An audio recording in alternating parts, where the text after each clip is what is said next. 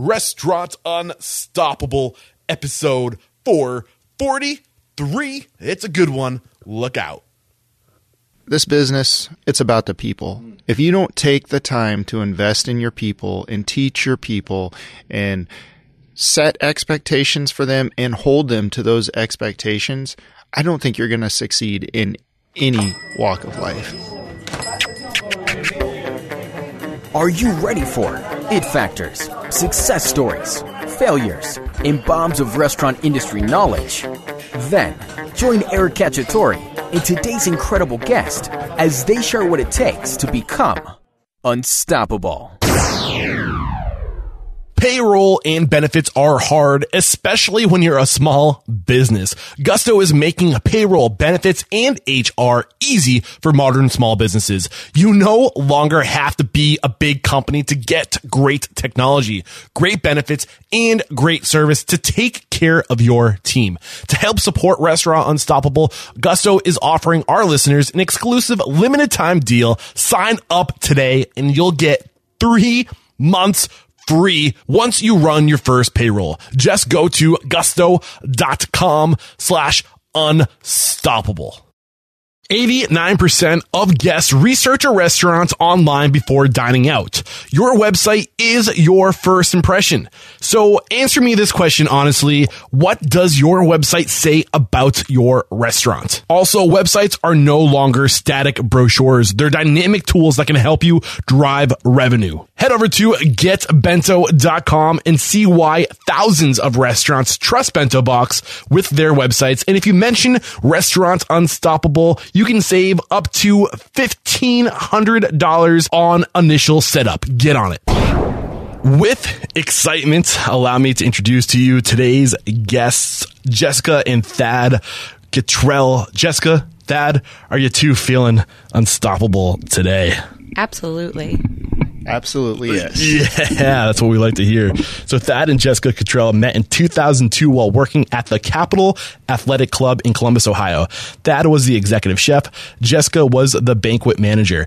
From the time they met, they started envisioning what their future would look like as owners of their very own brew pub. In 2012, that vision materialized as 101 Beer Kitchen. Six years later, they're operating three locations around the Columbus, Ohio area. So obviously, we're just scraping the surface. We're not diving in deep, but we will as time goes on. Let's get that motivational, inspirational ball rolling with a success quote or mantra. What do you guys have for us? Who's going first? I think one of the biggest things for us has always been the people, and our my mantra throughout the years has been: give me somebody who cares and gives a crap about their job, and we can teach them anything. and do you have anything to add to that, Jessica? Um, one that I stress is everybody's working for the weekend.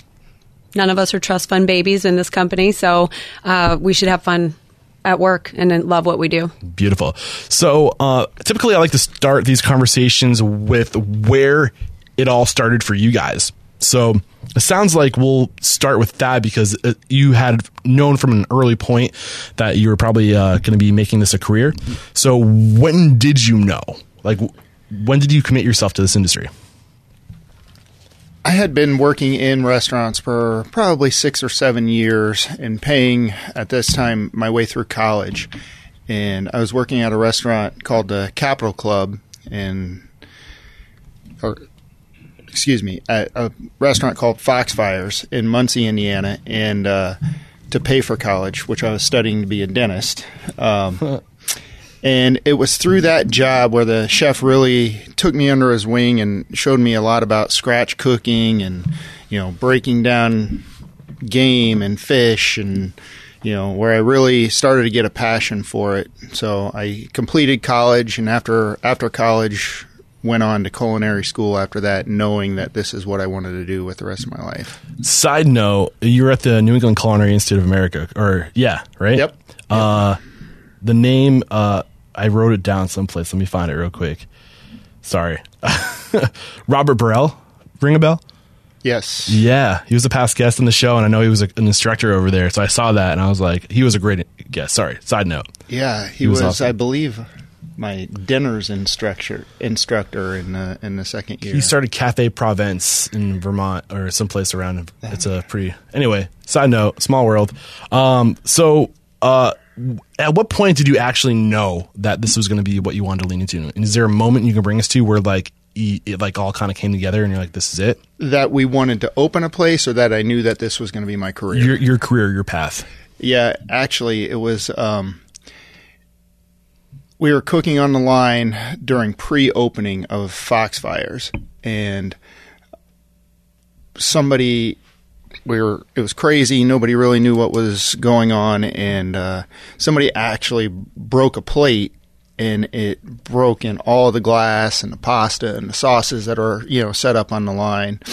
And instantly it kicked in for me to just start fixing it. Yeah. You know, and I remember, you know, it was probably a 15, 20 minute lag to remake a bunch of the dishes and, you know, get guys setting up, resetting up the line, throwing product away.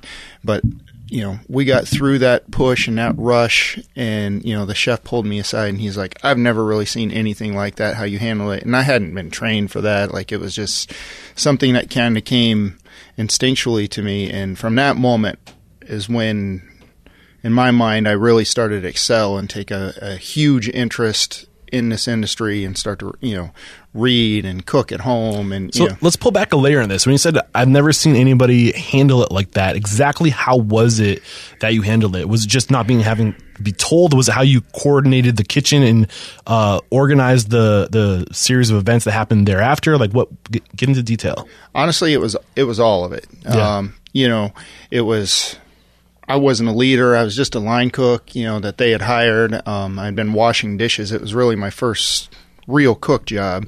Um, and I got the opportunity to cook and was just kind of working my way through it. But it was the fact that I could delegate to others without that really being my position, but just knowing like this is what needs to be done. This is how we need to fix the problem. And while doing it myself, so, you know, I think one of the things that's, you know, been a huge part of our success is really leading by example. So, you know, leading, but doing and coordinating and, you know, and not feeling the pressure of it. You know, I mean, there's always pressure, but not letting that overwhelm you, I guess.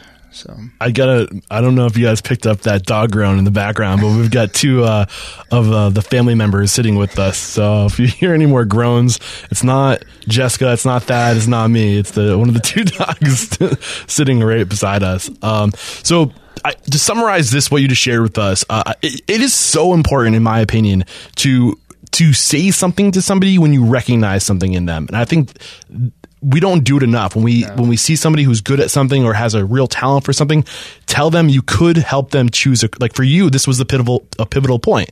Like we need to know where we fit in society. We need to know what we're good at. And sometimes we can't tell unless you tell them or tell us that we are good at it. So it's so important. Yeah, it's a really interesting point because I think that, um, honestly, it could have been in any career, hmm. and I would have done that. And Yeah. I would have been like, "This is the thing Yeah. for me." But it was the the fact that the, the executive chef at that time stopped afterwards and said, "I don't know, you have something here, Yeah. and you could do something with this." And you know, I I, mean, I enjoyed it, and you know, so it gave me that push. I full heartedly believe that's where passion is found. It's not necessarily the thing that you're doing, it's being recognized for being good at the thing, and it's that reward that is, it makes you fall in love with it. So it's so, so critical. If you, if you have anybody on your, but anybody on your team who's got it, let them know they have it because they could be with you for a long time because you let them know. Um, so what was your, I don't want to spend too much time on the, the early days, but uh, reflecting back at your career, uh, I think you it was '96 you graduated. By like '97 or '98, you were an executive chef some places. Yep. Uh, any key mentors between the time um, from where you broke out and started becoming an executive chef w- where you met Jessica that we should spend some time learning You from know, I? I would say there was there was three main ones, um, and one was at Foxfire's Tony Husler. He's the one who kind of embraced me um, after after that incident and really you know took me under his wing. There was one instructor at um, culinary school, Michel LeBorgne. He was one of the the founding members of the school, and again, he was an individual that just kind of took me under his wing and you know, uh, I was fortunate. I, I excelled in the class classroom. I, it came naturally to me. So he was very influential in getting me my first, not executive chef job, but real, real professional job in this industry at the Everest Room in Chicago. Um, you know, Michel, Chef Leborgne was from France, and he's this is one of the best restaurants I've ever eaten at in the world. And uh, he got me in there as an internship, and I stayed there for multiple years before moving to Columbus, Ohio. And then from there, shortly thereafter, I had my first executive chef career. So, what was your biggest lesson from this guy? He he helped you out. He he guided you, but what did you learn from him on how to be? From on how to Chef be, Joho yeah, or yeah. Chef Leborgne? Uh, who came first? Uh, Chef Husler. After Husler, which Uh, that was Michel Leborgne at the okay? culinary. You school. pick. Just pick one lesson I, from you each. know, then. I think to me it was um, it was a combination package for all uh, for all of them. Um, I think I've been very fortunate to uh, uh, kind of sum up all three of them a little bit. I've seen a lot of good and bad examples through my Yeah. career of stuff to do and stuff not to do. Um, all three of them were ex- excellent chefs. Um, you know, and they some of them would really push the people part of it. And i think that's you know that's the most important thing i think today mm. as being a business owner that we realize like you know i can have all the talent in the world or she can or any of our colleagues could we can't do it all. I need my dishwasher and i need my busboy. I need them to excel at their job and not only to excel but to care about what they're doing. Um, and, and that's one of the things that chef leborgne and chef husler really taught me you know um, is that you can't do it alone. You can have all the talent in the world, but if you're if this thing's not humming, it's going to fall apart somewhere, you know. And, and those gentlemen were vi- so influential with that, and you know, um, they didn't hand out the praise to everybody. You know, it it took the right individuals. To earn it, yeah. Um, which is another lesson in itself. You shouldn't reward people if they haven't earned it. Right. And and I think that was, you know, that was really influential in my career is just learning that it's okay obviously to have standards, but then when they're being met to recognize those from the individuals that are doing a great job and when they're not, it's okay to fix that too, you know. Um, because if you let it slide, that's when the business starts to slide, I think. So it was in 2000 or sorry, 1997 you got your first executive chef role. Um, how did you evolve as an executive chef? Um, from from the first one, I, I was pretty bad at it. Okay, to be what, honest. what made you bad? Um, you know, I just talked about Chef Leborgne and Chef Husler being great and helped me understand people, but it took me a few years to really understand the importance of that. Um, the last chef that I mentioned at the Everest Room, Chef Joho, um, he was a phenomenal cook. He was not a people person. He was the crazy Alsatian chef who would chase you around the kitchen with literally a knife if you did something wrong. Or I'd seen him throw stuff at people, and you know, I got my first executive chef job when I was 24 at uh, 55 at Crosswoods, which at that time was one of the one of the biggest restaurants and most successful restaurants in the city. And I was not a good person. I was it's my way or the highway. I was you know Mr. Attitude. Um, I didn't throw things at people, but I was a hothead and all that. Is there a stuff, so- specific moment where you you can reflect back on a situation that might have resulted from your being who you were at that time? Um,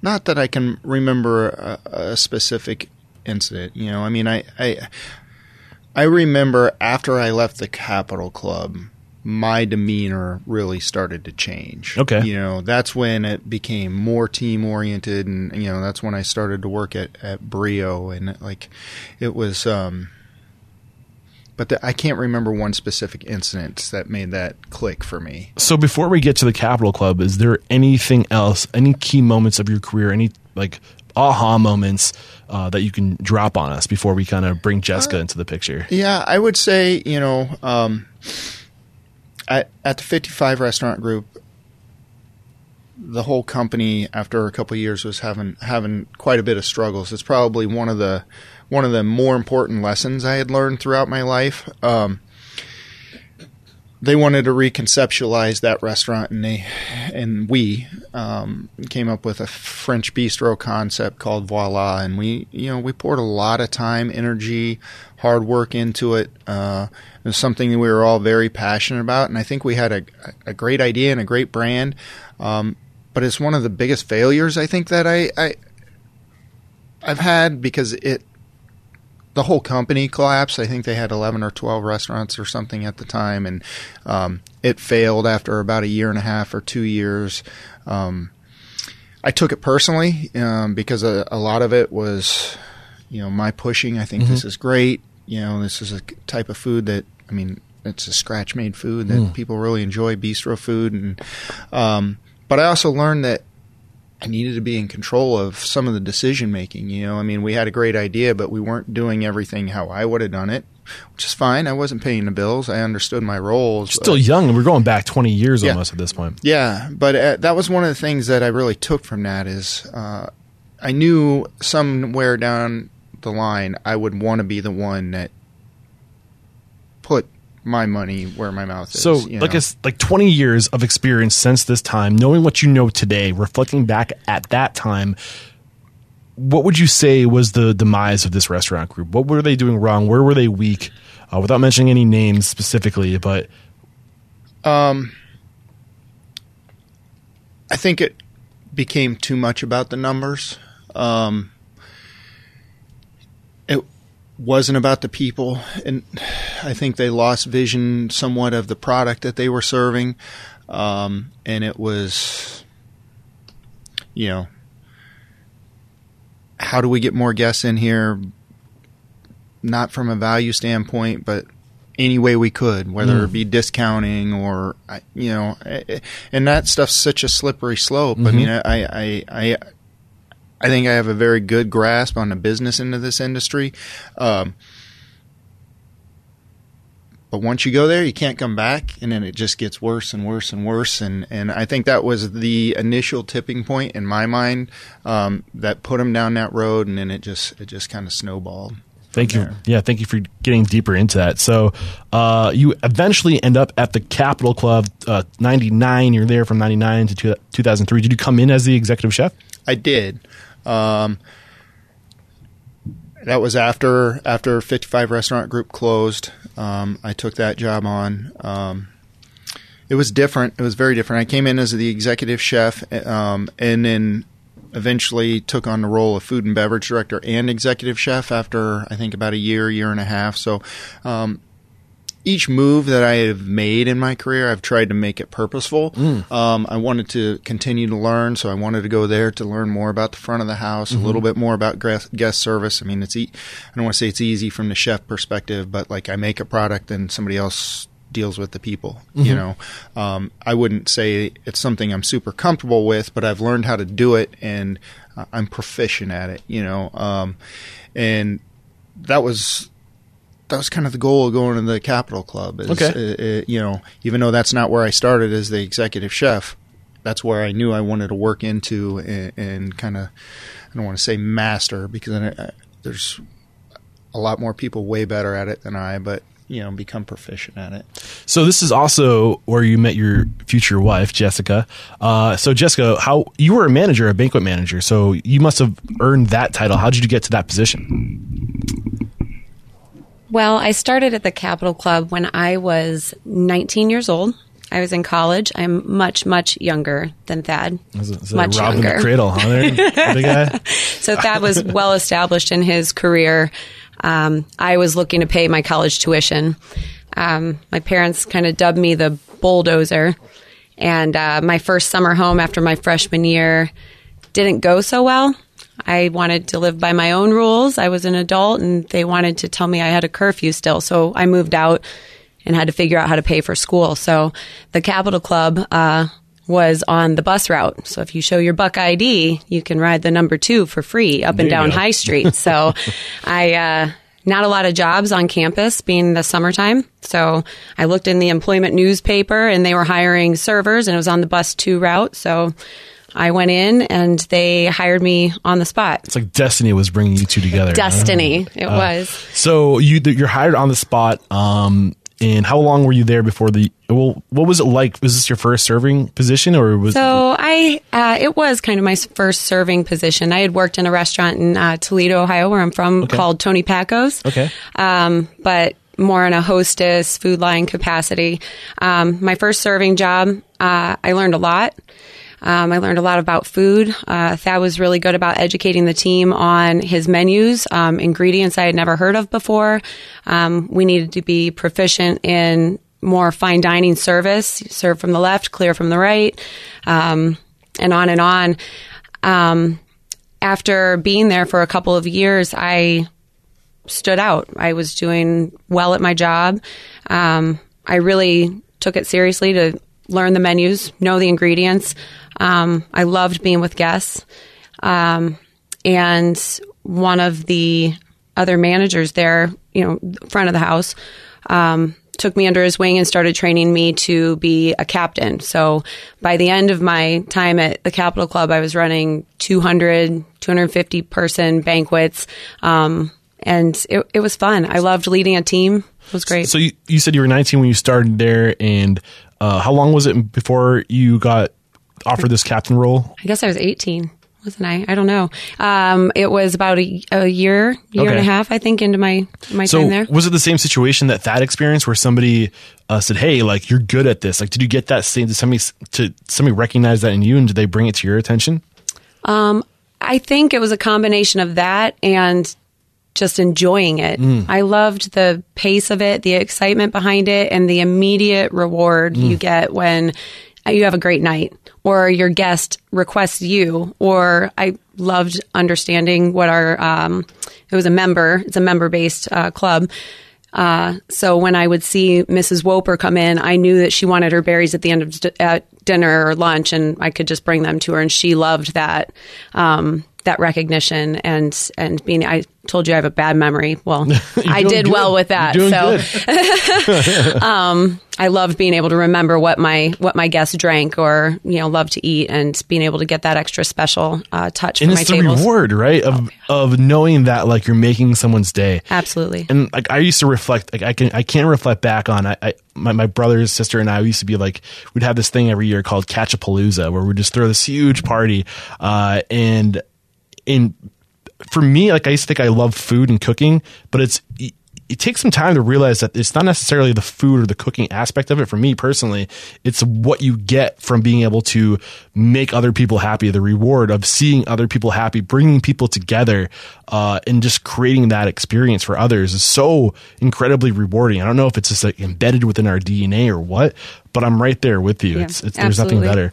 Um, okay, so you guys uh, eventually uh, notice each other. Uh, you, you're you're now together. Uh, so when did this vision of your dream restaurant start start to come into frame? Like when did you first start talking about it? Gosh, so well, it was 2003 when I left the Capitol Club. Um, because we had started dating and it, you know, Yeah. I worked there for a couple Conflict of years and we yeah. weren't, but you know, towards the end I said, okay, you know, and, but we loved working together. Yeah. So, um, but I, we thought it maybe it was weird for you know other people there and time for me to move on. I was in my senior year at Ohio State, so I actually went to Brio and waited tables uh, for my senior year of school. Um, we had a mutual friend that worked for the company, so um, I finished my senior year of school. Um, Thad started his position with Brio, uh, and when I graduated, that's when we uh, became engaged. Uh, moved down to Texas, and uh, he opened up one of the Brio stores for them in the Woodlands. Um, lived there for a couple years. Uh, I started my finance career. My degree was in finance at Ohio State. Um, worked in banking uh, which I worked for a small bank uh, doing business loans, not SBA, but the one to 10 million, so established businesses. Um, and then we moved to St. Louis. He took over the St. Louis store um, for Brio again. I worked for a bigger bank, U.S. Bank, uh, doing syndicated deals, uh, 50 to 100 million, um, and learning how to do the underwriting for those. Uh, basically, was my role there. So my roles in those mm-hmm. capacities really set me up well to do the part of the business I mm-hmm. do today. This is just me being incompetent, but what is meant by underwriting? What ex- specifically are you doing with that? Um, so taking a company's financials and credibility and understanding whether we're willing to give them money or Whether not. they have value. Mm-hmm. Okay, so okay, so we're gonna stop here. We're gonna bring it back to Thad. Swing the mic over if you guys can hear that. Oh, is it gonna go anywhere? Yeah, move the bass. Yeah, there we go. Cool. Thank you. All right, so this is your first experience working for Brio where it's kind of a, a corporate situation, right? So this is your first c- corporate experience. So what was different about this experience? What did you learn? What were some of the aha moments, the key lessons from this experience? Sure. Um, and I think this is a funny story. Um, they didn't want to hire me at first. Okay. Um, and I'm guessing is be- well, I know it was because they thought I was a little arrogant. um, I went through the interview process and I wanted to go work for them. Um, I think you know you asked the question earlier. When did we know about the restaurant? Like it had always kind of been a dream. Yeah. You know, not necessarily this specific concept, but to own my own place. Yeah. I think that's kind of every chef's Yeah. dream at some point. But you know, I mentioned earlier, like going to a new job was always purposeful for me. Okay. I I wanted to go to Brio to learn about business. Um, it was, um, I mean, it was privately held, um, but at that time, but the, they did great numbers and they ran like machines. you Chris know? Doody was on the show. Did I mention that? Yeah. Yeah, yeah, and uh, he's still a mentor of mine. I mean, him and his, his brother have been fantastic and and a great role model uh, of people that I or we have learned through from through the years. Um, but through the interview process, I had made the comment. You know, I, I'd been a chef at this time for probably about eight or nine years, and in the food service re- industry for a very long time. And I had made the comment, "I'm not coming here for the food." Well, I ruffled a couple feathers by that. I didn't mean any disrespect by it. So I got the rejection letter Oh. in, in the mail that said, at this time, we wouldn't want to hire you. And I, I immediately called them. You know, I called called back the, the people that were in charge of the hiring at that time. And I'm like, I am perfectly okay with your decision. I haven't been turned down very many times in my life. So I'd just like to know why, you Yeah. know?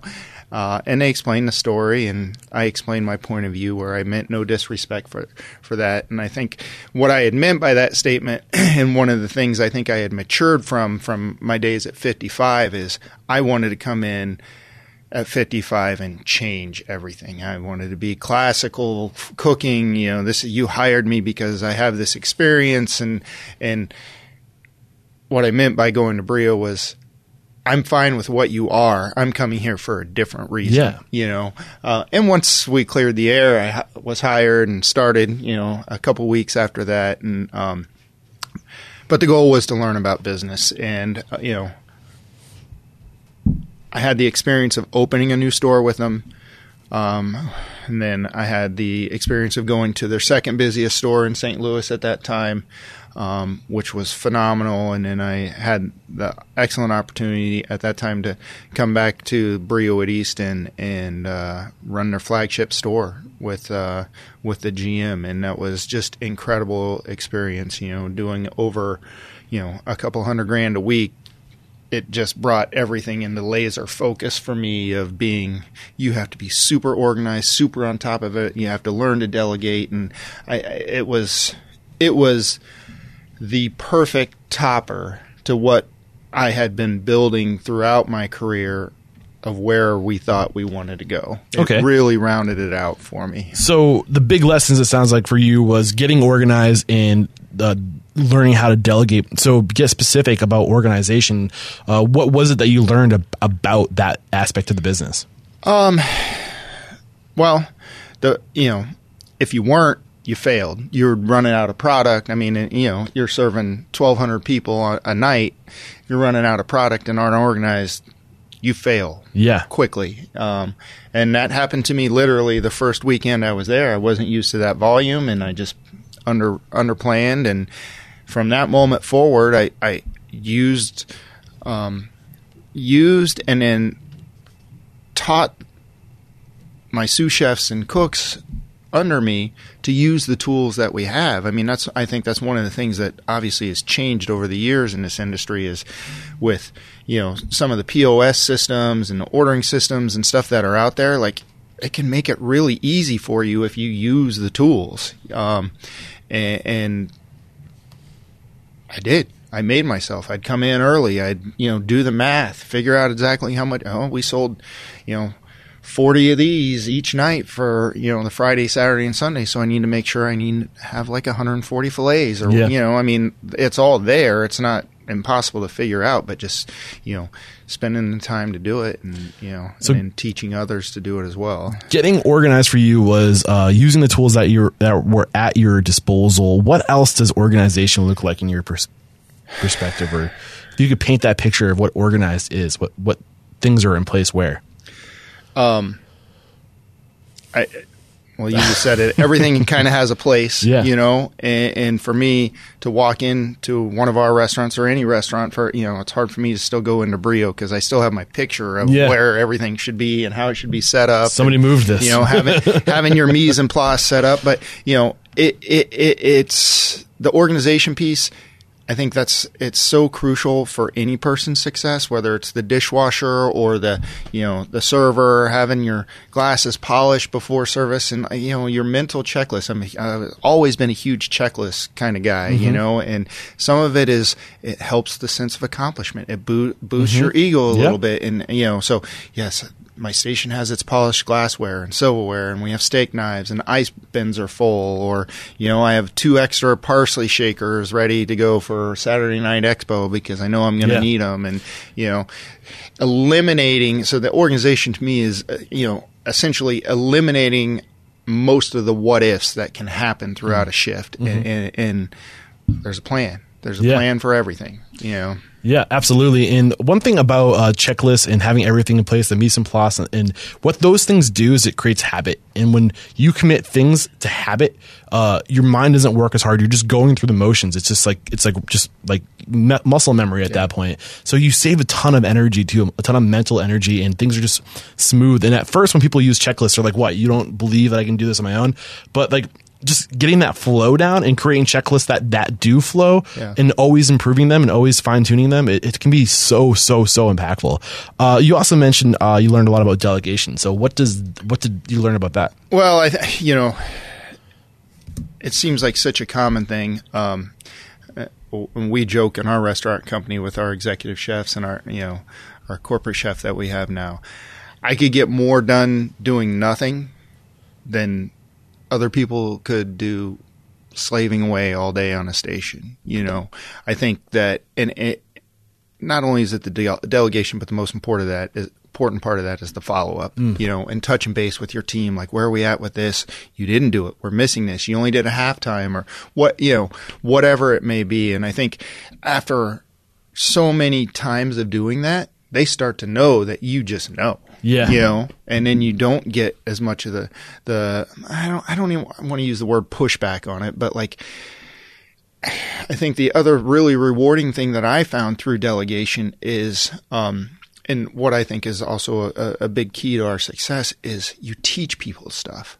Um, you know, another running joke in our business is our pie of the day. Well, yeah, I made pies of the day for like 10 days. and then I taught somebody else how to do it. Mm-hmm. But then they became so passionate about it, they would research it at home and say, I want to make this pie tomorrow, or I want to, you know, and like, and that's what's cool to me. Yeah. You know, I mean, I don't care. I like making pies, don't get me wrong, but like, I'd rather, you know, Juan loved to do it, or Mike loved to do it, or, you know, like, what, get passionate about something, you Yeah. know, because that's really, to me, one of the things that's going to keep you around working for me for a very long time is if you love what you do Yep. and you, you are empowered and, um, there's this desire that you're not just going there for a check, you're getting something else out of it. How eventually can your life get better from being at wherever you work? Yeah, and if I can build off the power of delegation, not only is it making your life easier because that's one less thing you have to manage and worry about. I mean, you still have to track it and manage Sure. it, but you're not doing the work.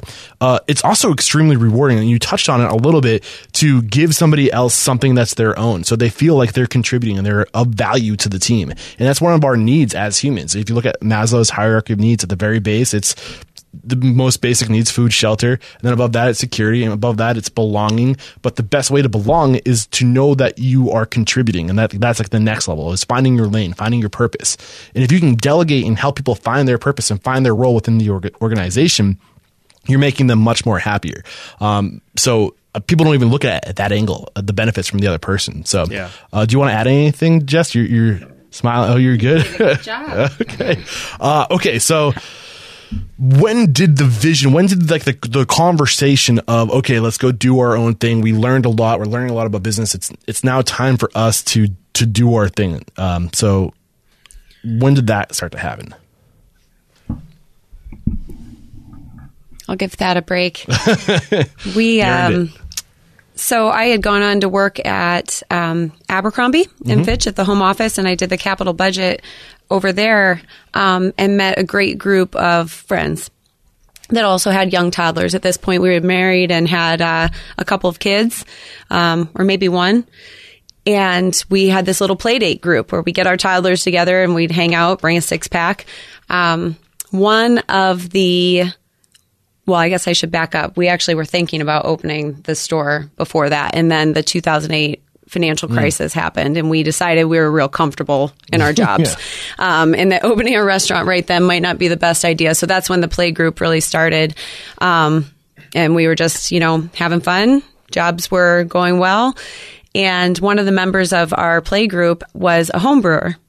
And so Thad was immediately intrigued by this. Um, I don't want to say he was bored at work, but he had gotten what he went to Brio 4. Yeah. Um, he was ready to move on, and but the timing wasn't right. Uh, so he dove headfirst into brewing. He got all the equipment.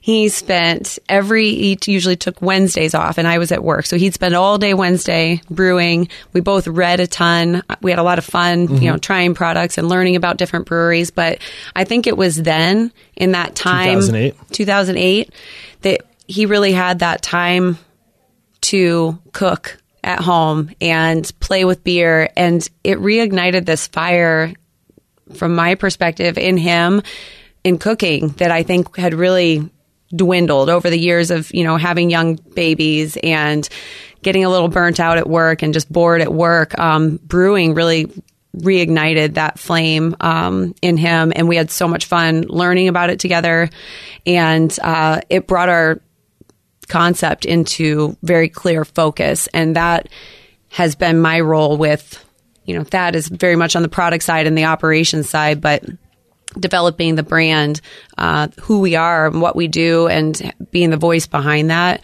um, it became very clear. And we wrote our business plan in 2008 in 2009 okay and we started looking for properties and what was it like what was your brand who were you and like what were you trying to be at that yeah. time Well, we really, uh, it's funny.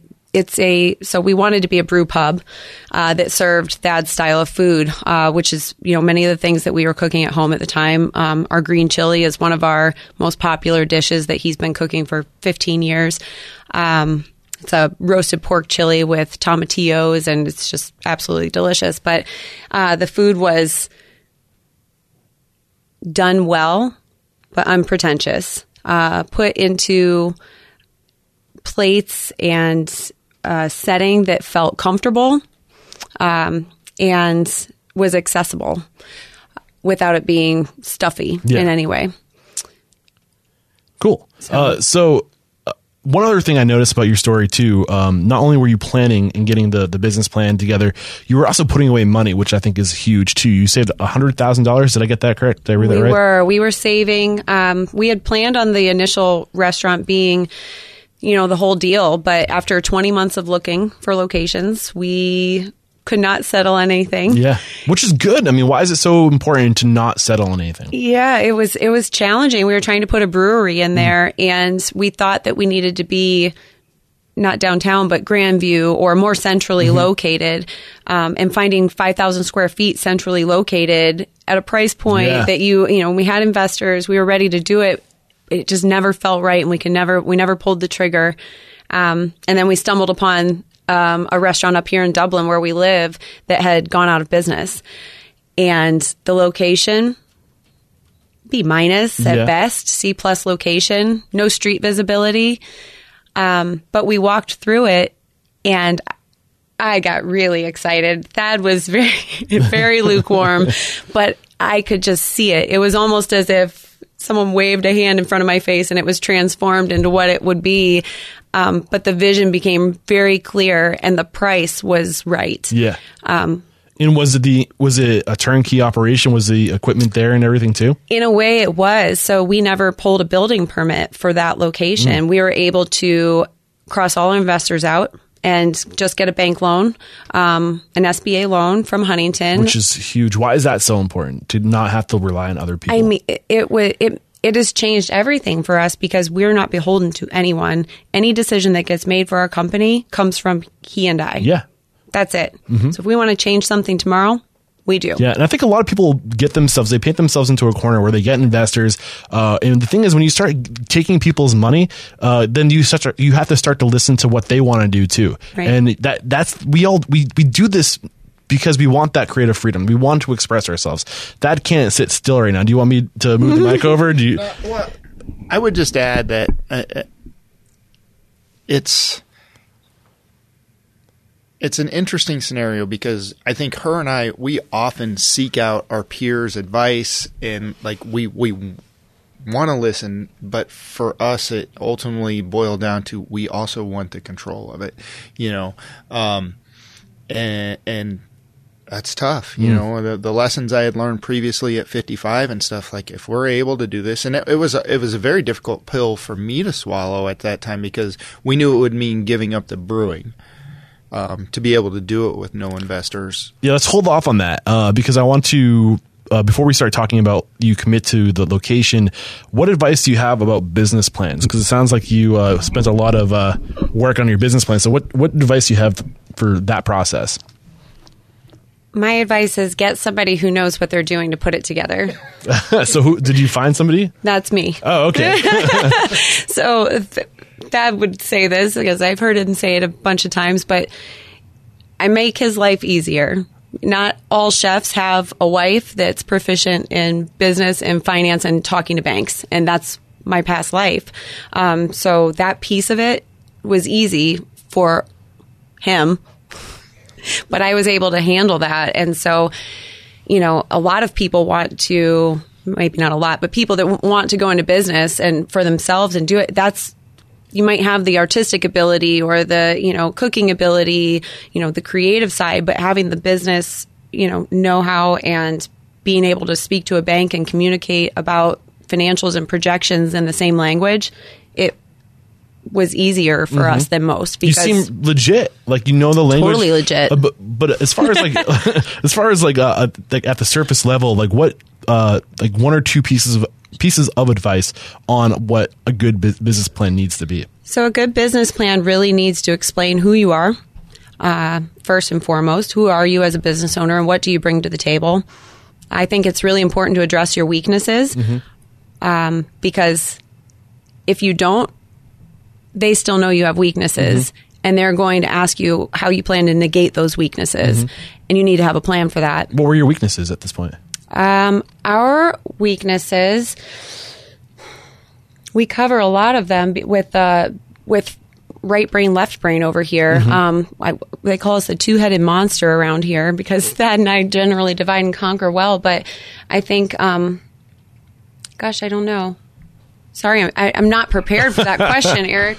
Well, I, I, I think that through the bank process, the weaknesses, in their words, not ours, she covered all of mine and I covered all of hers. Okay. So the two of us together, Yeah. they, they they crossed each other out. And- you know, but if I wouldn't have had her, they're Yeah. going to look at this and say, "Well, where's the business?" And, and Yep. I had spent a lot of years in Brio. Like I knew restaurant business, but to put together the the loan package and you know balance sheets and stuff like that, I, we had never dealt and with that. it's really important to point out that you're not just saying, "Hey, I'm I'm good at the finance. I'm I'm a good cook." You're like, you, you Yeah. should just take my word for it. Like you had the track record to back it. You have a degree in finance, and you you were working in finance. You were an underwriter, which is why I asked what that meant. I was curious to like if that actually played into the big picture.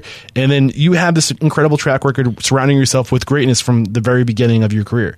So on paper, not only uh, did you say you were these things, but you backed it up with the experience. And then your dad too was a con- general contractor. Did I see that? Yeah, Your my dad? my dad. Yeah, and I would just add one other thing about the business plan slash loan part.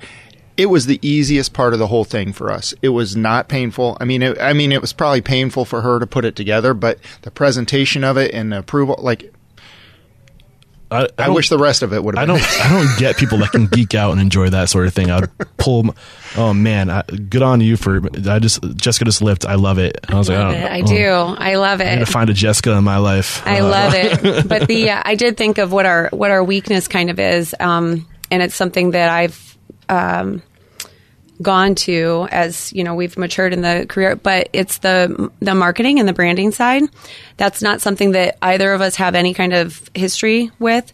Um, it's something that I enjoy immensely, and I'm learning. Is that why you're friends with Troy Allen? Uh, I wish Troy Allen would do my branding. He's amazing.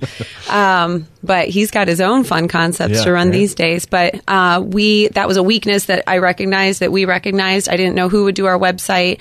I needed a logo. I needed, you know, we had the name, but and we brought in some really great people that are still working with us today that helped us to get all of that put together and to create an image. I think that that and I have very strong opinions on what it should be. We just can't actually create it. That's not in our skill set. So that piece and um, some mentors there sitting with us and talking through the importance of having a clear message on who you are and what you do, um, and then making sure that everything stems from that. That was. Um, we spent a lot of time learning about that early on to make sure we did it right from the beginning. So we we do our best with that, but I would say that that was our our weakness going in.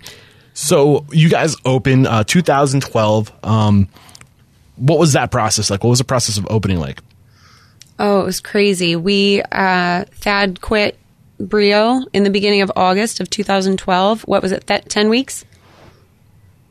I think it was 10 to 12 weeks and we were open. So we didn't pull a building permit. It was a cosmetic uh, overhaul, uh, kitchen equipment. Some of it needed repaired, but uh, we really transformed that place in a matter of 10 to 12 So weeks. what did you need for the SBA loan? Do you mind me asking how much that you got for that loan? Like total, you had the oh, hundred Oh, thousand. total? I think that we did it for under 500,000. Wow, For, which, which for that amount of space, it sounds like a big location. That's Right. pretty good. Right. Which, which shows it's, it's good to find those to be patient, to wait for the right opportunity, Yeah. because you don't want to be buried in debt. You don't want that overhead. And I think that's what it was. It felt like the right balance for us of it's a it's a good enough location for the right price. You know, it just it hit that sweet Mm-hmm. spot where I said this is the this is the risk I'm willing to take on Mm-hmm. and I think we can really do something great here and it's been a great success. So Thad started to touch on it. You had mentioned that uh, the vision had always been to be a brew pub.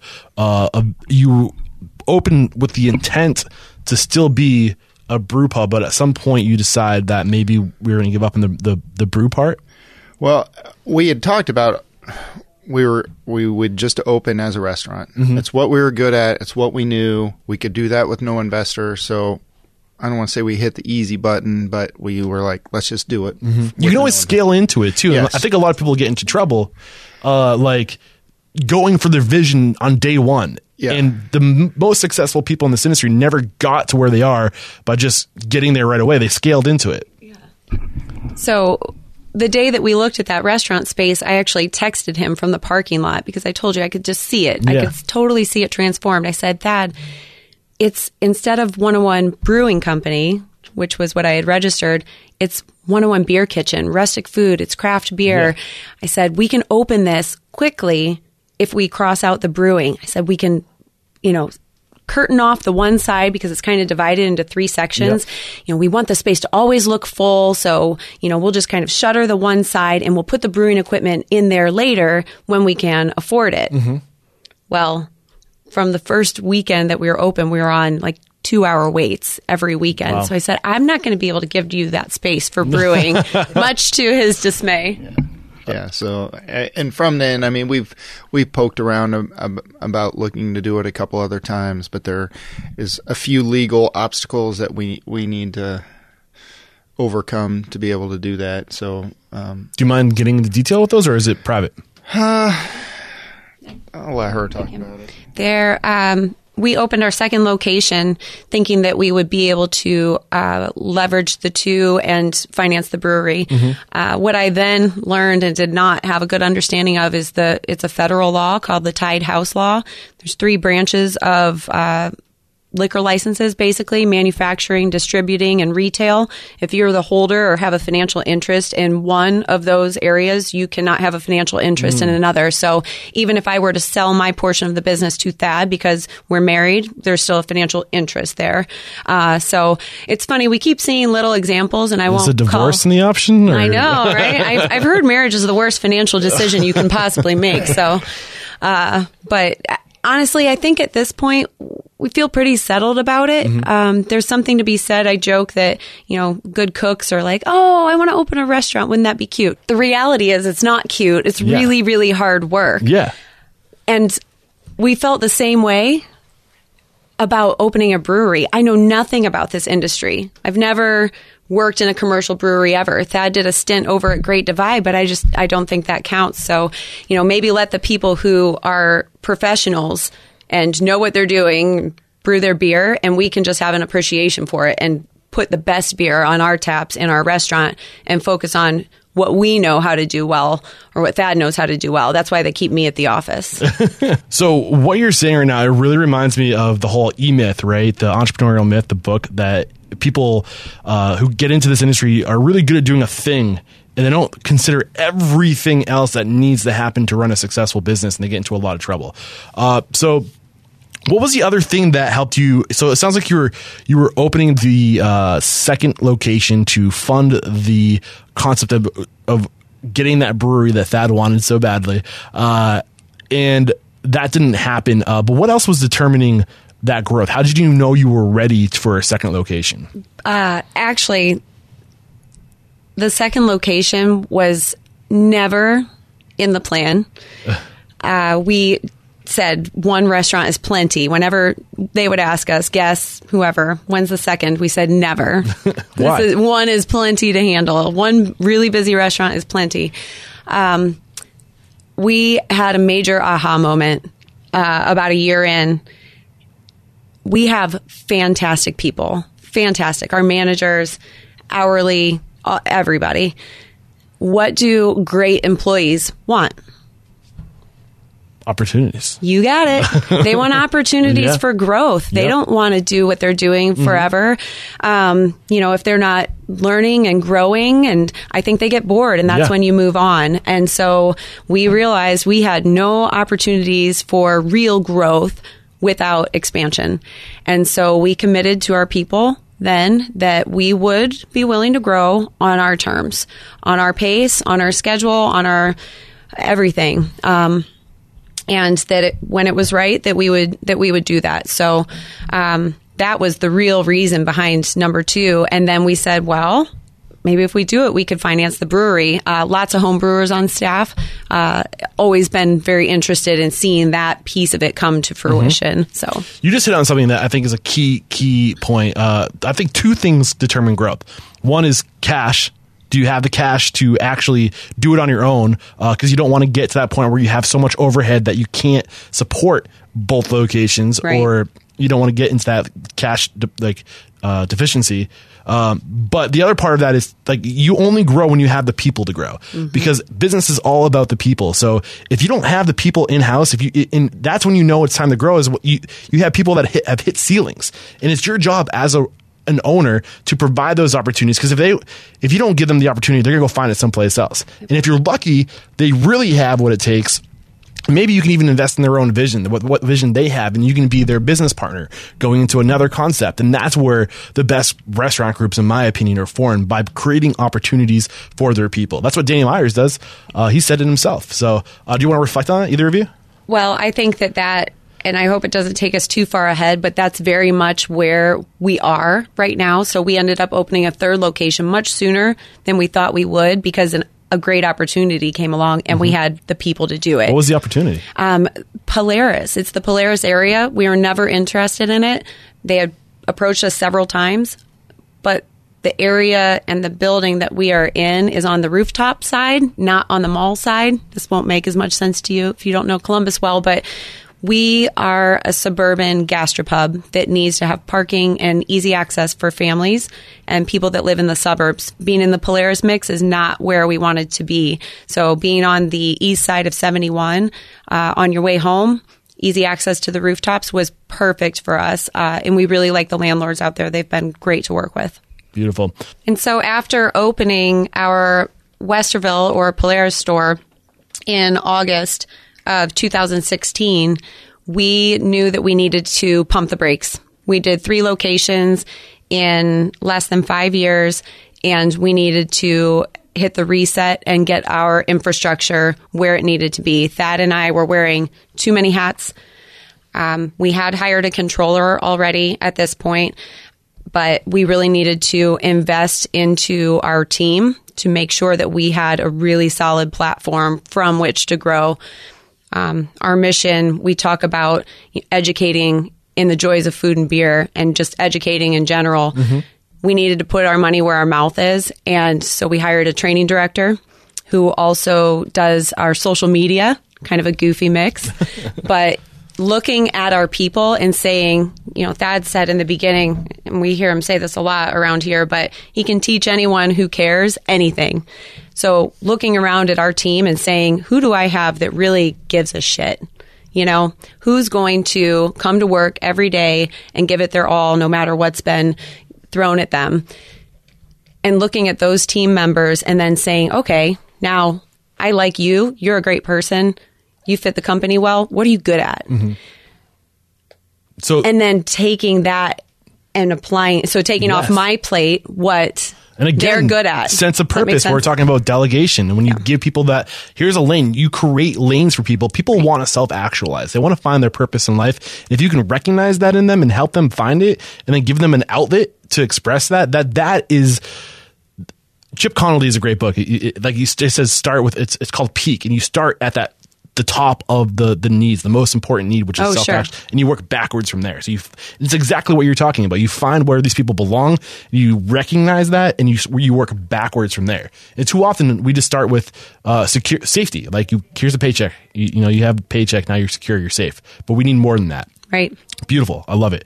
Um, so, so these people, your training director, your social media, uh, person, uh, that, that is one person in the controller, were they all in house or did you go to other places? They're all in house. So we, those were people that were with us. Uh, not our controller. He was actually someone who worked with me at Okay. Abercrombie as an analyst, and I knew he was great, and so I stole him. what is a controller? That's a, Yeah. Is that like a, a, a position you designed? Well, no, our, I guess it's probably different for every company, but Evan uh, is our controller and he oversees all the finances. So up until I say that. That was your lane. Oh so- yeah. okay. So uh, you know they call me non-ops and Thad is ops. Okay. Anything that falls under non-operational functions, I was handling marketing, the website, BWC, payroll. You What's know, BWC? Should I know what uh, workers comp, Okay. insurance, all that stuff, HR, branding, marketing, all Okay. of it. I mean, there's The just a huge stuff. the fun stuff, right? Um, and so the thing we hired Evan was our first big hire. Um, in getting that controller piece in here because I had to look at the things that were on my plate and say, what am I responsible for that is not adding value to this company? I'm not adding value by processing our invoices. Mm-hmm. I can get somebody else to do that. I need to be focusing on our community involvement and our branding and our marketing. That's more important, mm-hmm. even though I don't know how to do it. Mm-hmm. It's it's more important. So I felt maybe this is backwards, but I felt more comfortable learning the things that I didn't know how to do and keeping those close to me Well, you know that you'll push it, that you'll take it to where it needs to be, and you can't Right. necessarily leave that to somebody else. Um, but once you get to where you know it needs to be, then once you pick, paint that picture of perfection, you can delegate it to That somebody is else. exactly how we've done it. And we just feel more comfortable that way. I would rather know that I have to figure it out. Uh, especially when I don't know how to clearly communicate what's in my head to someone else Yep. to do it because they'll never do it Yeah. the right way. They can't read my mind. and even beyond that, uh, you can't be completely dependent on somebody because if you have uh, what is a people dependent operation, if that person that's important for one aspect of your business leaves, then where are you? Right. So you need to know how to do that thing and and get the standard and understand it. Maybe you're not supposed to be there forever, but at least if you have to be there, you can be there. Exactly. So that's a really good point to, to bring so up. that was that was a key piece of taking work off of my plate. Um, and Evan does a fantastic job for us. He's such a resource for our stores. Um, he'll go and help them with anything they need to. Um, and then having the training director, uh, beverage director. So he came up. He was one of our first hourly employees uh, that worked with us. He's now he was then a manager, and now he oversees beverage uh, program for all three stores. Beautiful. Uh, that was another key hire. And then we also promoted our chef uh, to an out of operations uh, chef position. We change our menu four times a year. It's a massive undertaking. Uh, and now he's able to um, oversee that. So we really took, I'm going to call it a step back last year financially. Yeah. We really invested in our infrastructure quite a bit, but we knew that it was necessary to get these great people that were working for us on a better track that would set the whole company up for more success in terms of happiness and fulfillment and feeling like we really had our heads above mm. water and like we were marching in the right direction. So just to be clear, when you say you had to work in your infrastructure, you're talking about developing your people and I getting am. those lanes that you're missing and really finding out where do we need to focus on, where do we need to be to really do this. Absolutely. Cool.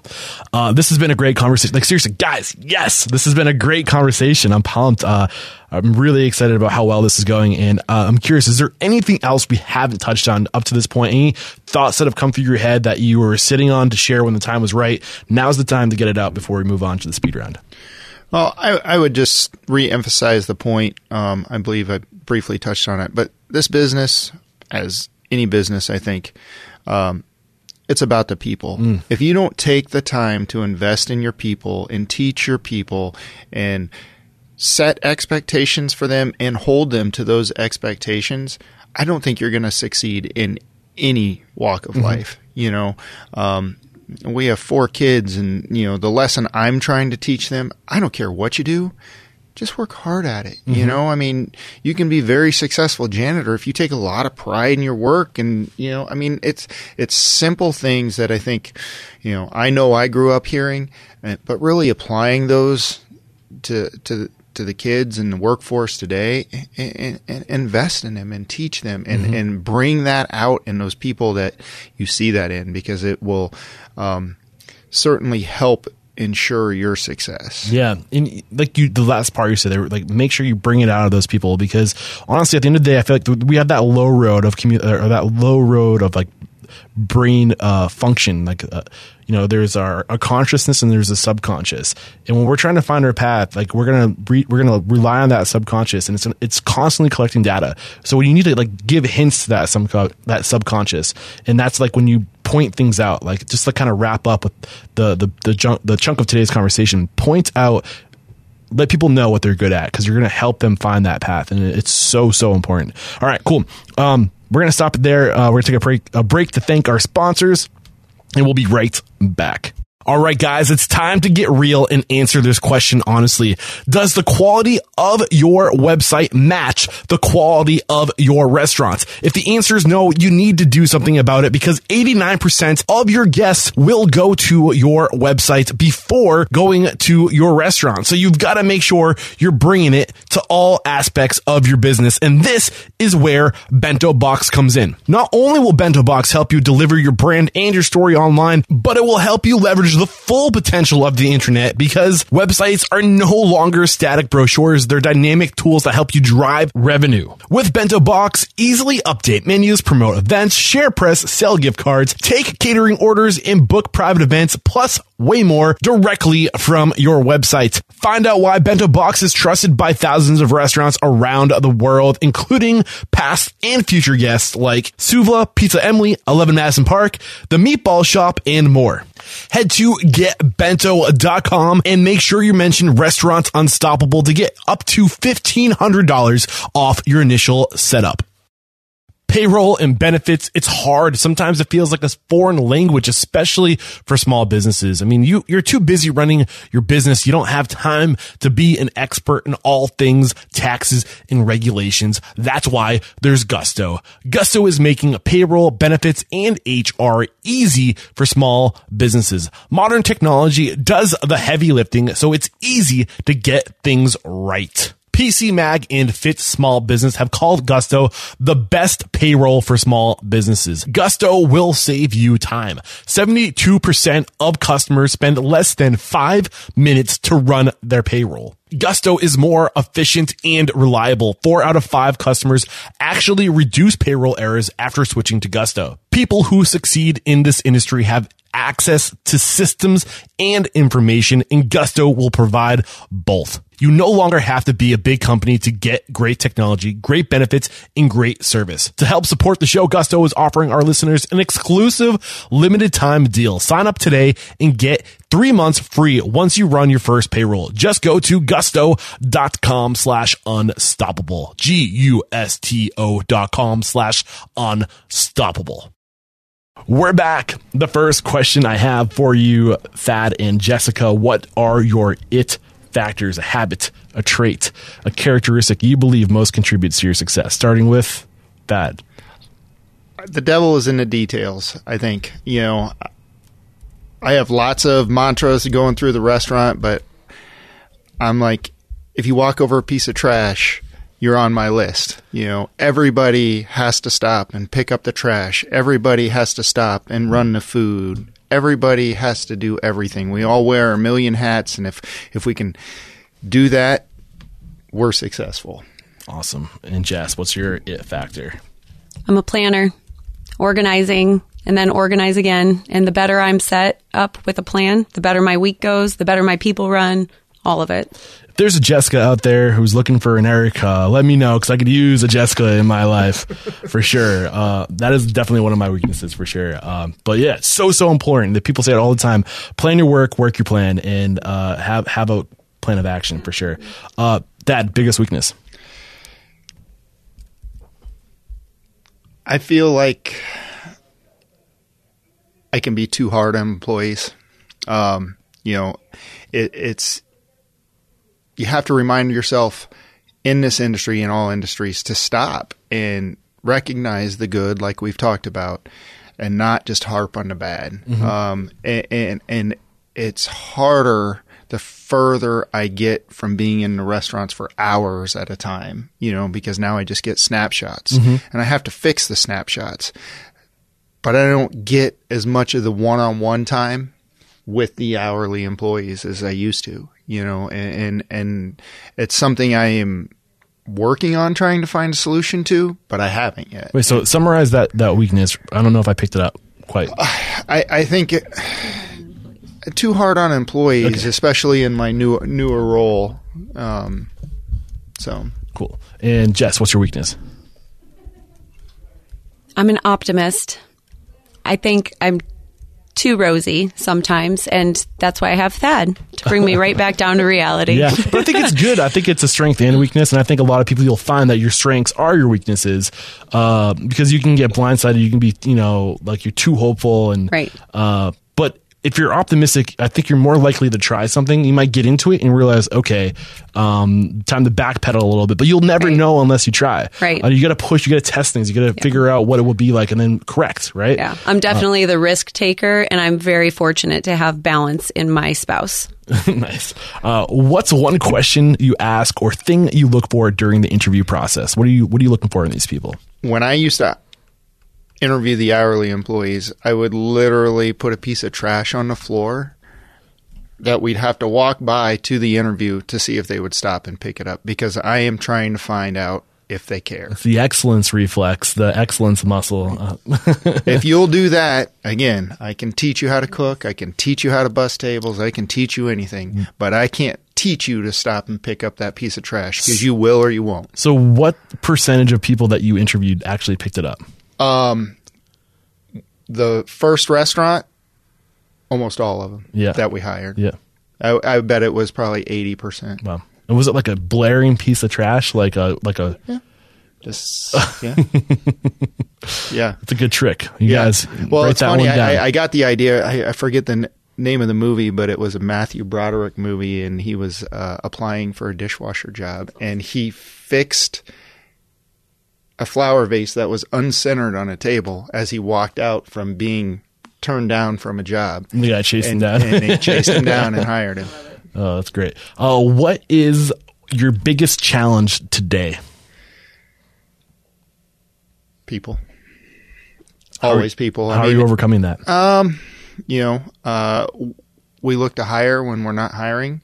Um, always trying to interview uh, what we deem to at least be good applicants or resumes that come across our desk, uh, and try to stay ahead of it. I mean, obviously, it's a it's a large expense to do that, but what's the alternative?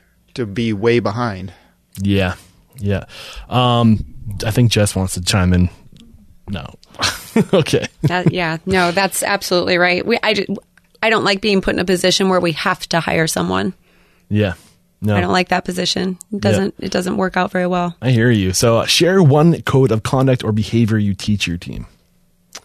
Uh, it's straight from the good book, do unto others. Uh, We talk about that a lot uh, in terms of our service standards.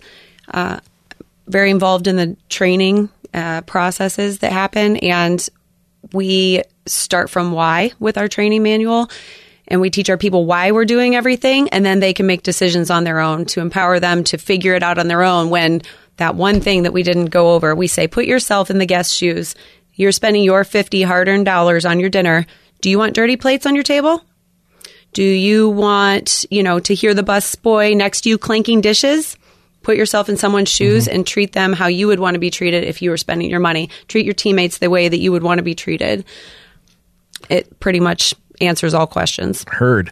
What is one uncommon standard of service you teach your team? So, common within your restaurants, not common within the industry.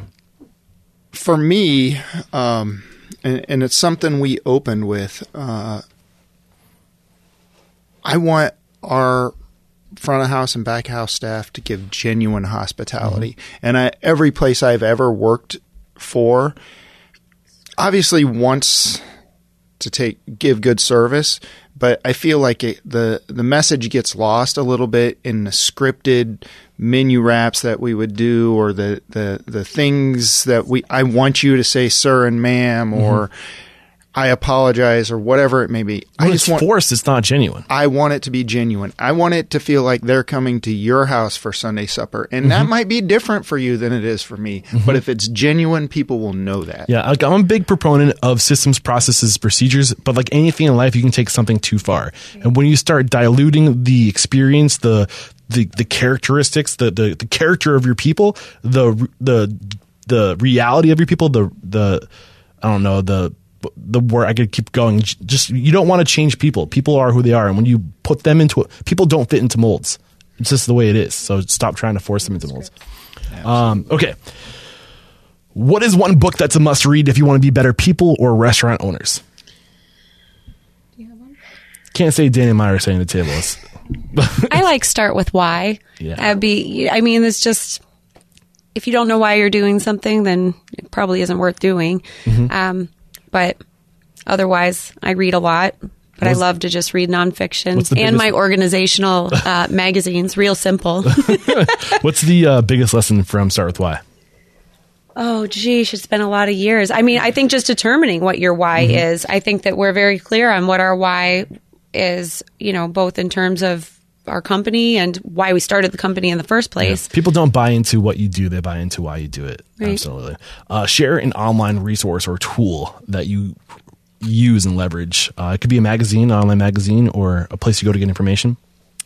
We use Untappd for our beer menus. We update our beer menus every day, and we are very strong proponents of our information on our menus is always accurate.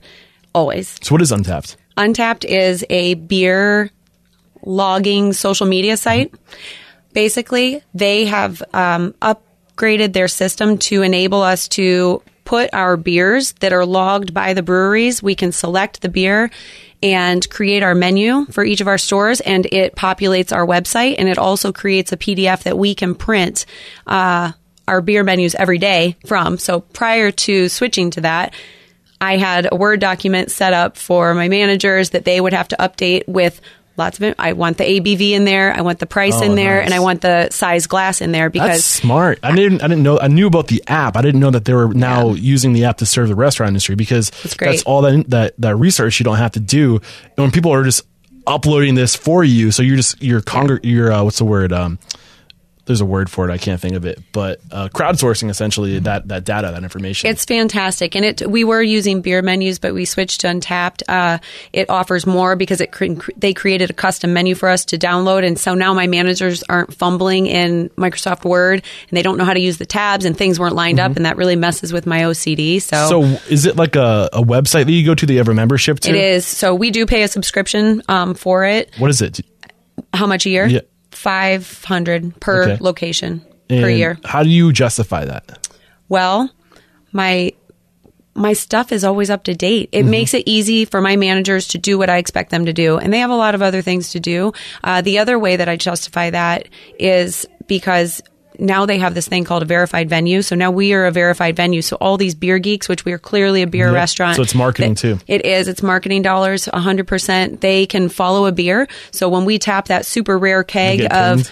Yep. And so they know that it's there. And so now it's connecting all these dots for us that was not happening before. And we can post our events on there as Was well. that their their original business model? no, it was purely a social media app where people could log their beers Yeah. and like show their friends, like, "Hey, I reached this level. Yeah. On, you know, I'm the like get- hop goddess or whatever." Yeah, You got a drinking problem. Yeah, so they really they just changed that. It, we it's been one year since we switched to that, and it's been great. Oh man, that's cool. Uh, first time mentioned on the show, so thank you very much. Oh, And absolutely. this next question, similar to the first question, but more like in-house, tangible technology that you're using in-house. What is one piece of technology you've adopted in your restaurant that's improved operations, efficiencies? Which it sounds like Untappd has done that for you, but if you, anything else, Yeah, yeah, uh, we got a good one. I, I'm not quite sure how efficient or anything it's going to ma- has made us yet, but we just rolled out uh, a new accounting slash recipe system uh, called Compeat. okay. Um, C O M P E A T. Yep. And uh, you know, it since just mentioned earlier, we changed our our menus four time a year. Four times a year, we were having a very difficult time with the organization of that, and you know, we've been very adamant since we opened everything on our menu. We know what it cost, you know, et cetera, et cetera. But so we started this process looking for a system that would help us better manage that, help us better manage inventory, help us better update our cost, um, et cetera, et cetera. And we stumbled upon this uh, Compeat after a lot of research over really a good year. year What were the other competitors that you're looking at? Oh gosh, um, Well, the GFS tool. we we use GFS. They have an internal tool that they use. We were uh, Which GFS? Uh, Gordon Food Service. Okay, cool. excuse me. Uh, one of the, the close competitors was uh, Return on Ingredients, Okay. um, and he was actually a local guy that built the system that Brio and Bravo used for a number of years, and he went out and started something on his on his own. Um, and we didn't go with his because this was a more encompassing system. Uh, he definitely had the recipe part of it down, but then w- once we boiled it down, um, not only did we get the recipe, but we also got uh, you know an easier system to get invoices through the system to track what products are coming in and out of our restaurant that ties to our POS system, and then it also as a bonus is a whole accounting system on top of it. So we were able to move away from QuickBooks and move into Compeat completely and there we go. Is there a certain size that you would recommend uh, being at before Compeat is a worth the investment? Is it multi-unit or? Yeah. Yeah. Okay. Yeah, I think so. Um, and I think it really depends too on on um, your business model. I mean, like if we changed our menu once a year or something, and we had one or two units, QuickBooks and our Excel program that we kind of house built, it worked okay. But the the amount of data we were accumulating in really a pretty short amount of time was really becoming overwhelming and we needed something to help us with that. Beautiful. Awesome. All right, guys, this is the big question. You ready for it? if you got the news that you'd be leaving this world tomorrow, all the memories of you, your team, and your restaurants would be lost with your departure. But you could leave three pieces of wisdom, three things you know to be true about not just the restaurant industry, but about life in general and success. Uh, what would those three pieces of wisdom be? Choose happy. Be nice. And work hard. Choose happy, be nice, work hard. That anything else? I would definitely have work hard in there. I would have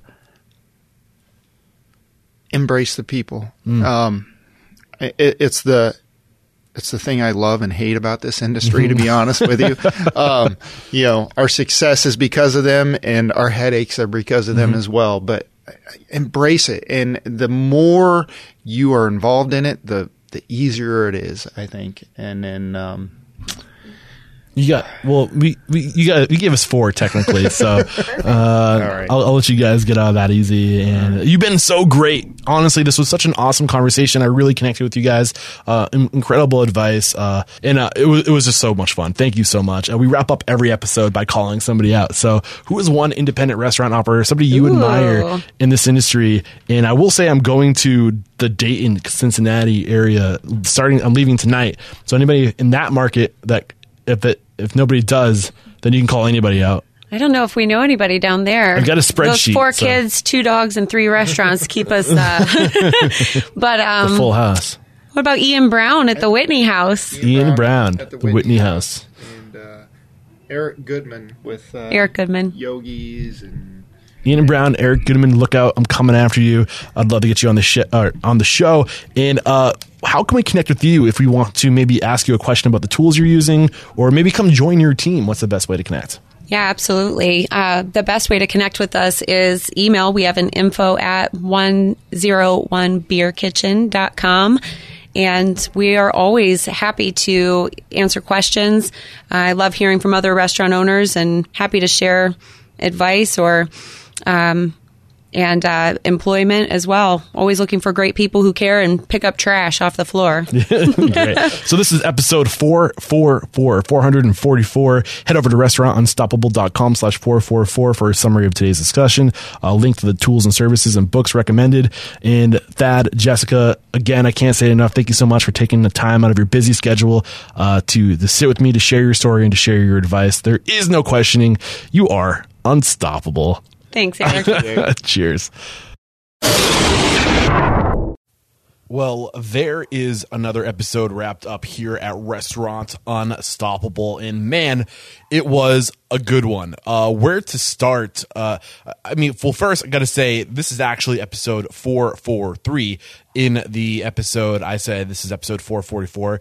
Uh, correction, this is episode 443. So head over to restaurantunstoppable.com slash 443 uh, to get the links to the tools and uh, to the books that were recommended in today's conversation, plus just that summary of all uh, that was discussed. And I think the big lesson for me in today's conversation, the one I really want to draw attention to, is the using delegation, the power of delegation uh, to educate your team and to feed into their higher needs. People don't just want to go through the motions every day. They want to feel like they're uh, contributing and you're really just growing your team and educating your team and building on their skills by delegating these things to them.